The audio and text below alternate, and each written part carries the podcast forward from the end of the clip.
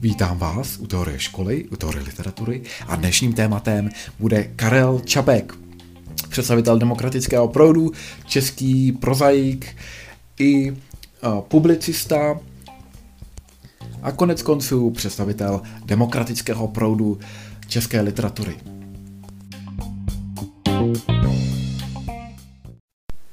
Karel Čapek eh, se narodil v Malých Svatoňovicích roku 1890 a umírá v Praze roku 1938. Proto se někdy také říká, že s Karlem Čapkem umírá demokracie první republiky. Karel Čapek byl český žurnalista, psal do národních listů a později i do lidových novin. Do národních listů psal už roku 1917, do lidových novin až od roku 1921. A v národních listech se vyskytovaly i jména jako samotný Jan Neruda, který tam přispíval, nebo Vítězslav Hálek, Karel Matěj Čapek Chod a kromě Matěje Čapka Choda, Karla Matěje Čapka Choda, tam přispívali i další dva Čapkové, a to bratři Čapkové. Do národních listů třeba taky přispíval Jakub Arbes. A Zajímavé je, že zakladatelem národních listů byl Julius Gregor, který kromě těch národních listů založil i mladočechy, kteří tedy vznikli rozdělením národní strany. Právě ta tady ta um, část divize té národní strany se jmenovala Národní strana svobodomyslná, neboli mladočeská. A spor mezi mladočechy a staročechy, což byla ta druhá část té národní strany, spočíval právě v prosazování pasivní rezistence, která byla propagována staročechy, to znamená postupné, jemné takové ústupky a roku 1918 eh, dokonce právě ta Národní strana svobodomyslná mladočeská, neboli právě ty mladočeši krátkodobě dominovala. Zajímavé je, že v Národní straně svobodomyslné byl třeba i Karel Kramář, pozdější premiér, nebo v té době se ten post jmenoval ministerský předseda Československé republiky. Později působí Karel Čapek i v lidových novinách. Do těch přispíval třeba i Eduard Bass, Karel Poláček nebo Rudolf Těsnohlídek a to je i autor Lišky Bystroušky. Právě v Lidových novinách publikuje Karel Čapek obrázky z cest. To jsou anglické listy, výlet do Španěl, obrázky z Holandska, cesta na sever a ve všech těchto pěti částech, tedy těch anglických listech, výletu do Španěl, obrázky z Holandska a v cestě na sever se promítají osobní dojmy a potřeby Karla Čapka. E, nemůžeme tam ale nalézt takovou tu potřebu poučovat ostatní, která se často objevuje e, v těch cestopisech, naopak je to takový osobní vřelý pohled na jednotlivé ty cesty a zároveň i porovnání tedy s nějakými českými reáliemi. Karel Čapek byl také prozaikem, byl dramatikem, dramaturgem a režisérem, konec konců i ve Vinohradském divadle sám měl vilu na Vinohradech. Byl také překladatel, jeden z prvních překladů Žilema Apolinéra do češtiny a, a obecně tedy překládá i jiné francouzské básníky. To všechno se objevuje potom právě v té sbírce francouzská poezie nové doby, což je vlastně výbor těch ukázek z novodobé francouzské poezie. A to jak přeložil, taky sestavil právě Karel Čapek, je tam třeba i Verlaine, Steven Mallarmé, Charles Rimbaud, také samozřejmě Apollinaire a dnes již možná méně známý básník Georges Duhamel, což byl nejen tedy uh, básník, ale zejména tedy prozaik, uh, napsal to slavné dílo Civilization a jinak to byl tedy právě chirurg za první světové války, doktor, což se promítlo i do těch jeho děl. Byl 27krát nominován na Nobelovu cenu, ale nikdy ji nezískal. Mimo jiné byl ale Karel Čapek také fotograf a cestovatel. Právě ty zážitky z cest se objevují v obrázcích z cest a to, že byl fotograf, dokazuje třeba i dílo pro děti, Dášeňka, čili život štěněte, které ve své době bylo unikátní právě využitím fotografií a ne ilustrací. Karel Čapek byl příslušníkem demokratického proudu literatury. Těch proudů během e, té existence první republiky bylo více. Byli to levicově orientovaní autoři, sem se řadí tedy převážné smýšlení devět silů, kam řadíme například Karla Tajgeho, Jaroslava Seiferta, Hofmeistera, který vybral právě ten název eh, Devět sil ze Krakonošovy zahrady. Prvním předsedou Devět silů eh, byl ale Vladislav Vančura. Mezi další levicově orientované autory bychom mohli zařadit třeba i Marii Pužmanovou nebo Ivana Olbrachta. Potom, kromě toho demokratického proudu literatury, zde máme hm, katolický proud literatury, tam bychom zařadili třeba Duricha, který tady napsal tu velkou malou falčenickou trilogii například. A dále tu potom máme pražskou německou literaturu, a kam bychom zařadili třeba Maxe Broda, France Werfla, France Kafku, eh, Egona Ervina, Kiše, toho zuřivého reportéra. No a co se týče samotného demokratického proudu té literatury, tak tam kromě Čapka Karla byl i Čapek Josef a mohli bychom tam zařadit třeba i Eduard Basa, který také tedy přispíval i do těch lidových novin, nebo Karla Poláčka, který opět přispíval do lidových novin. No, Karel Čapek jako samotný nebyl také samotným pátečníkem, což je tedy klub, je to skupina intelektuálů první republiky, i právě v té skupině pátečníků byl Josef Čapek, jeho starší bratr, a schází se ve Čapkově vile. A není to pouze združení literátů, objevuje se zde třeba i Tomáš Garek Masaryk, Eduard Beneš, ale potom i Josef Kopta, ten kromě té legionářské tematiky píše například drama Hlídač 47, tedy nikoli Pojďme se nyní podívat na samotný život Karla Čapka. Karel Čapek se tedy narodí toho roku 1890 v Malých Svatoňovicích a dále se ta rodina přestěhuje do Upice a do Prahy. Karel Čapek pak studuje na Filozofické fakultě a během eh, svých studií provádí studijní cesty jak do Berlína, tak ale i do Francie a roku 1915 získá úspěšně doktorát z filozofie. Potom roku 1917 začíná pracovat v Národních listech a roku 1921 vydává RUR, což je zkrátka pro Rossimus Universal Robots a je to tedy právě jedno z vědecko-fantaskních dramat Karla Čapka. Ten rok 1921 je v životě Karla Čapka poměrně významný. Nejenže vydává RUR, což je dílo, které sklízí v USA poměrně velké ovace. Je to dílo populární a, to třeba i um, ve východní části Evropy, přestože je zde sporné autorství, kde Karel Čepek není zcela uveden. A e, Zároveň e, toho roku 1921 nastupuje Karel Čapek do Lidových novin a je také zakladatelem toho PEN klubu, mm, což je tedy mezinárodní klub združující umělce vládnoucí perem. No a také se stává režisérem Vinohradského divadla i dramaturg, dramaturgem právě Vinohradského divadla. Roku 1922, to znamená o rok později, vychází ze života hmyzů, což je humoris, humoristická groteska, která tedy v USA třeba zas takový úspěch nesklízí.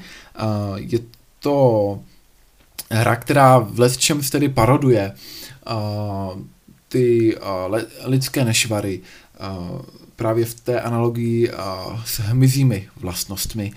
A roku 1935 se Karel Čepek oženil s Olgou Scheinflugovou, což byla herečka, s čímž nesouhlasila třeba jeho matka Marie Čapková. Roku 1937 pak vydává Bílou nemoc a roku 1938 umírá v Praze a hrob bychom nalezli na Vyšehradě.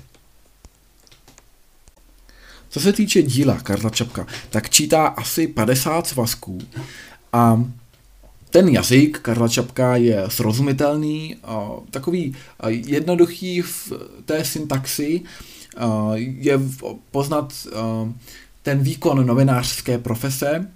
Mm, konec konců odpovídá to třeba i té jeho eseji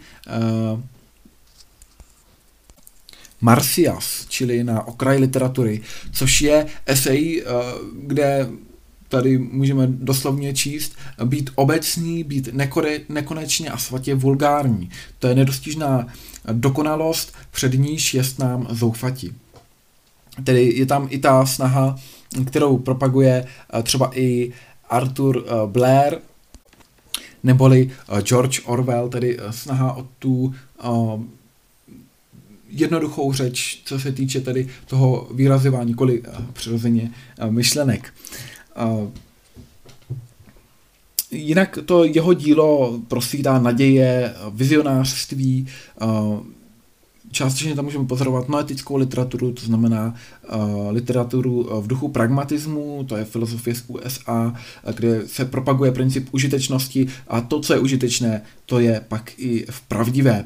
Je to tedy jak, jakási nauka o poznání, poznání té pravdy, a, a Karel Čapek to vyjadřuje i tím, jestli je vůbec možné se dobrat té pravdy, snaha najít tu pravdu z různých střípků, různých úhlů a pohledů.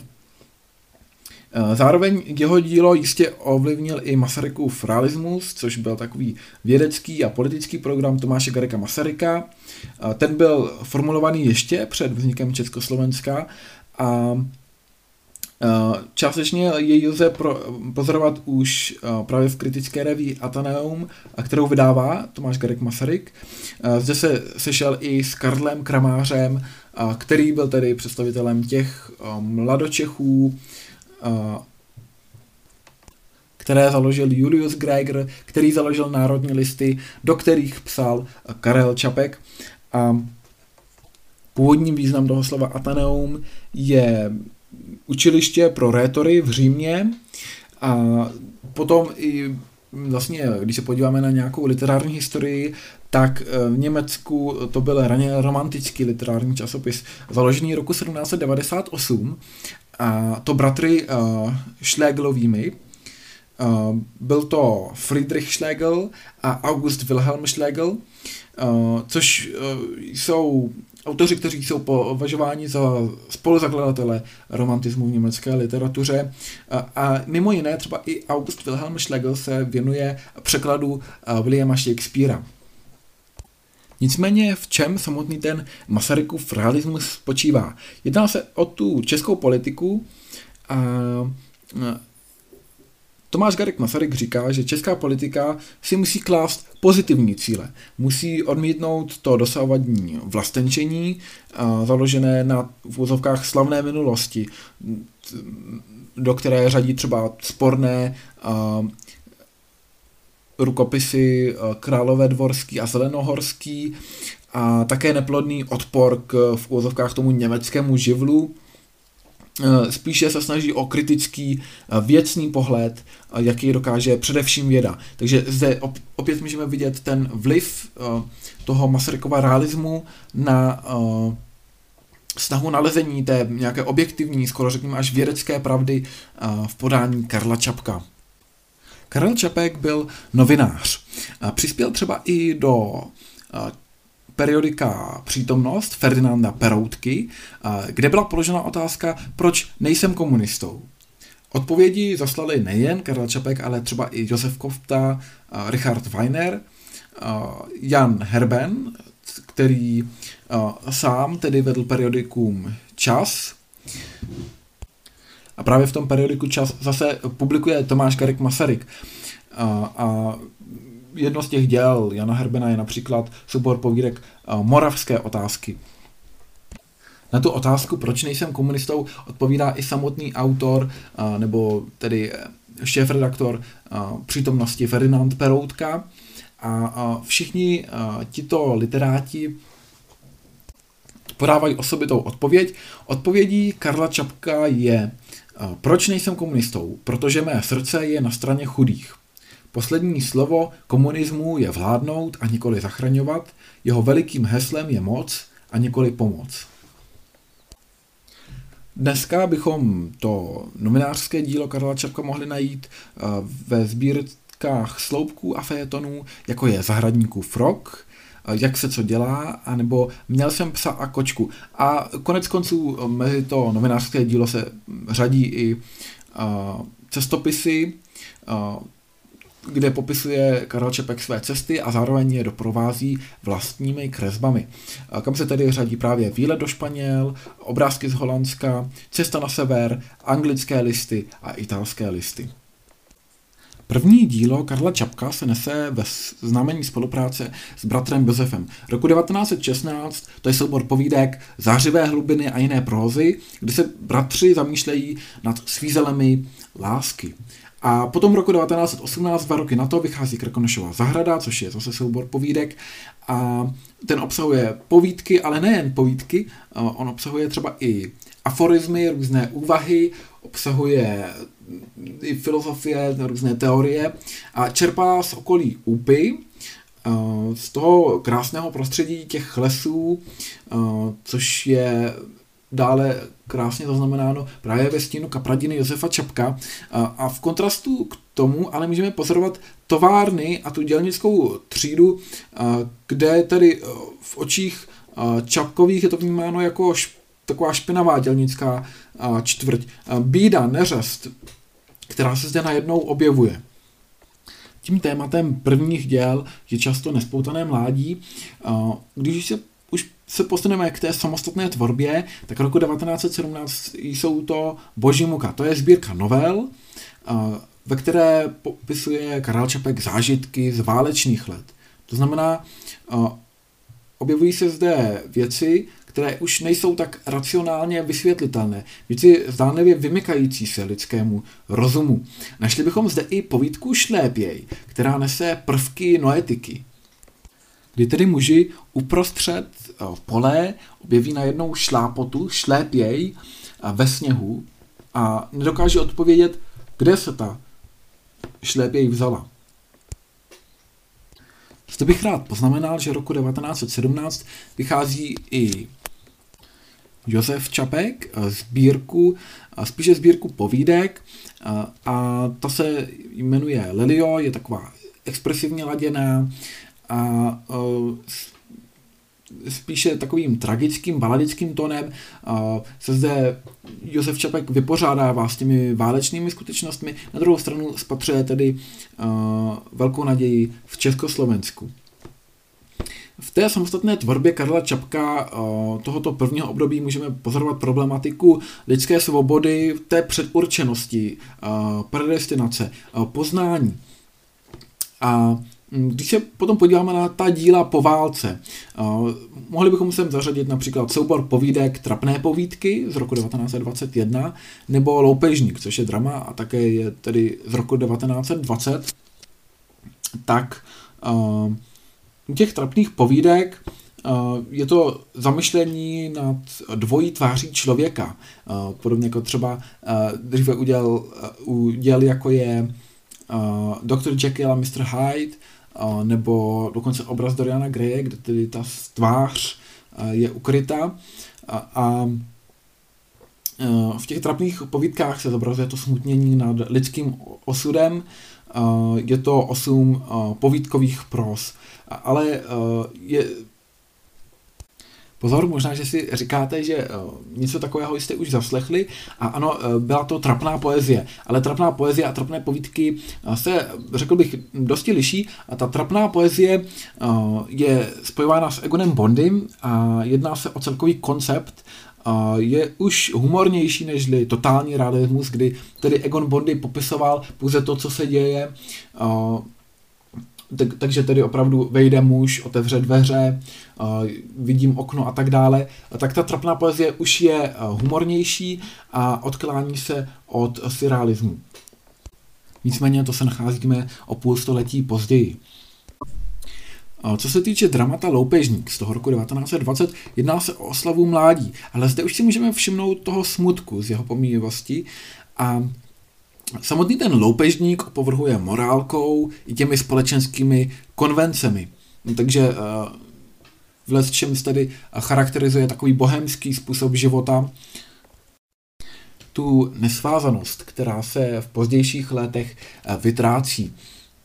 Roku 1920 také vychází francouzská poezie nové doby, kdy Karel Čepek vydává jako první překlad český překlad Apolinéra a sám tedy se stavil a přeložil právě tento výbor těch ukázek z té novodobé francouzské poezie. A řadí se sem již změní autoři Gilles Apollinaire, Paul Verlaine, Stephen Mallarmé, to byl symbolista, třeba Faunovo odpoledne je jedno z jeho děl, Charles Rimbaud a také Georges Duhamel, což je tedy ten chirurg, nebo pracoval jako chirurg za první světové války, byl to doktor a obdržel cenu bratří Goncourtu, Nobelovu cenu bohužel nikoli, ačkoliv byl tedy 27krát nominován.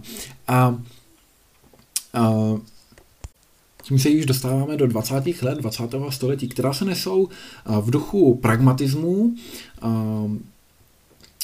Vydává Karel Čapek i fejetony, cestopisy. Dobrým koncem slovy Tolkienovými, možná dokonce eukatastrofou, ale co, což by byla tedy uh, blížící se katastrofa, která se nakonec obrátí v dobrý konec, překvapivě, ale zde opravdu ten uh, globální román končí uh, katastroficky. I matka, to je zase protiválečné uh, drama, končí poměrně rozporuplně. Um, otec je lékař, takže zde můžeme pozorovat autobiografické syny a jak otec, tak i nejstarší syn um, umírají ve válce. Dvojčata, která také jsou tedy uh, syny, uh, matky, v revoluci každé umírá na druhé straně té barikády, no a nejmladší syn uh, chce narukovat.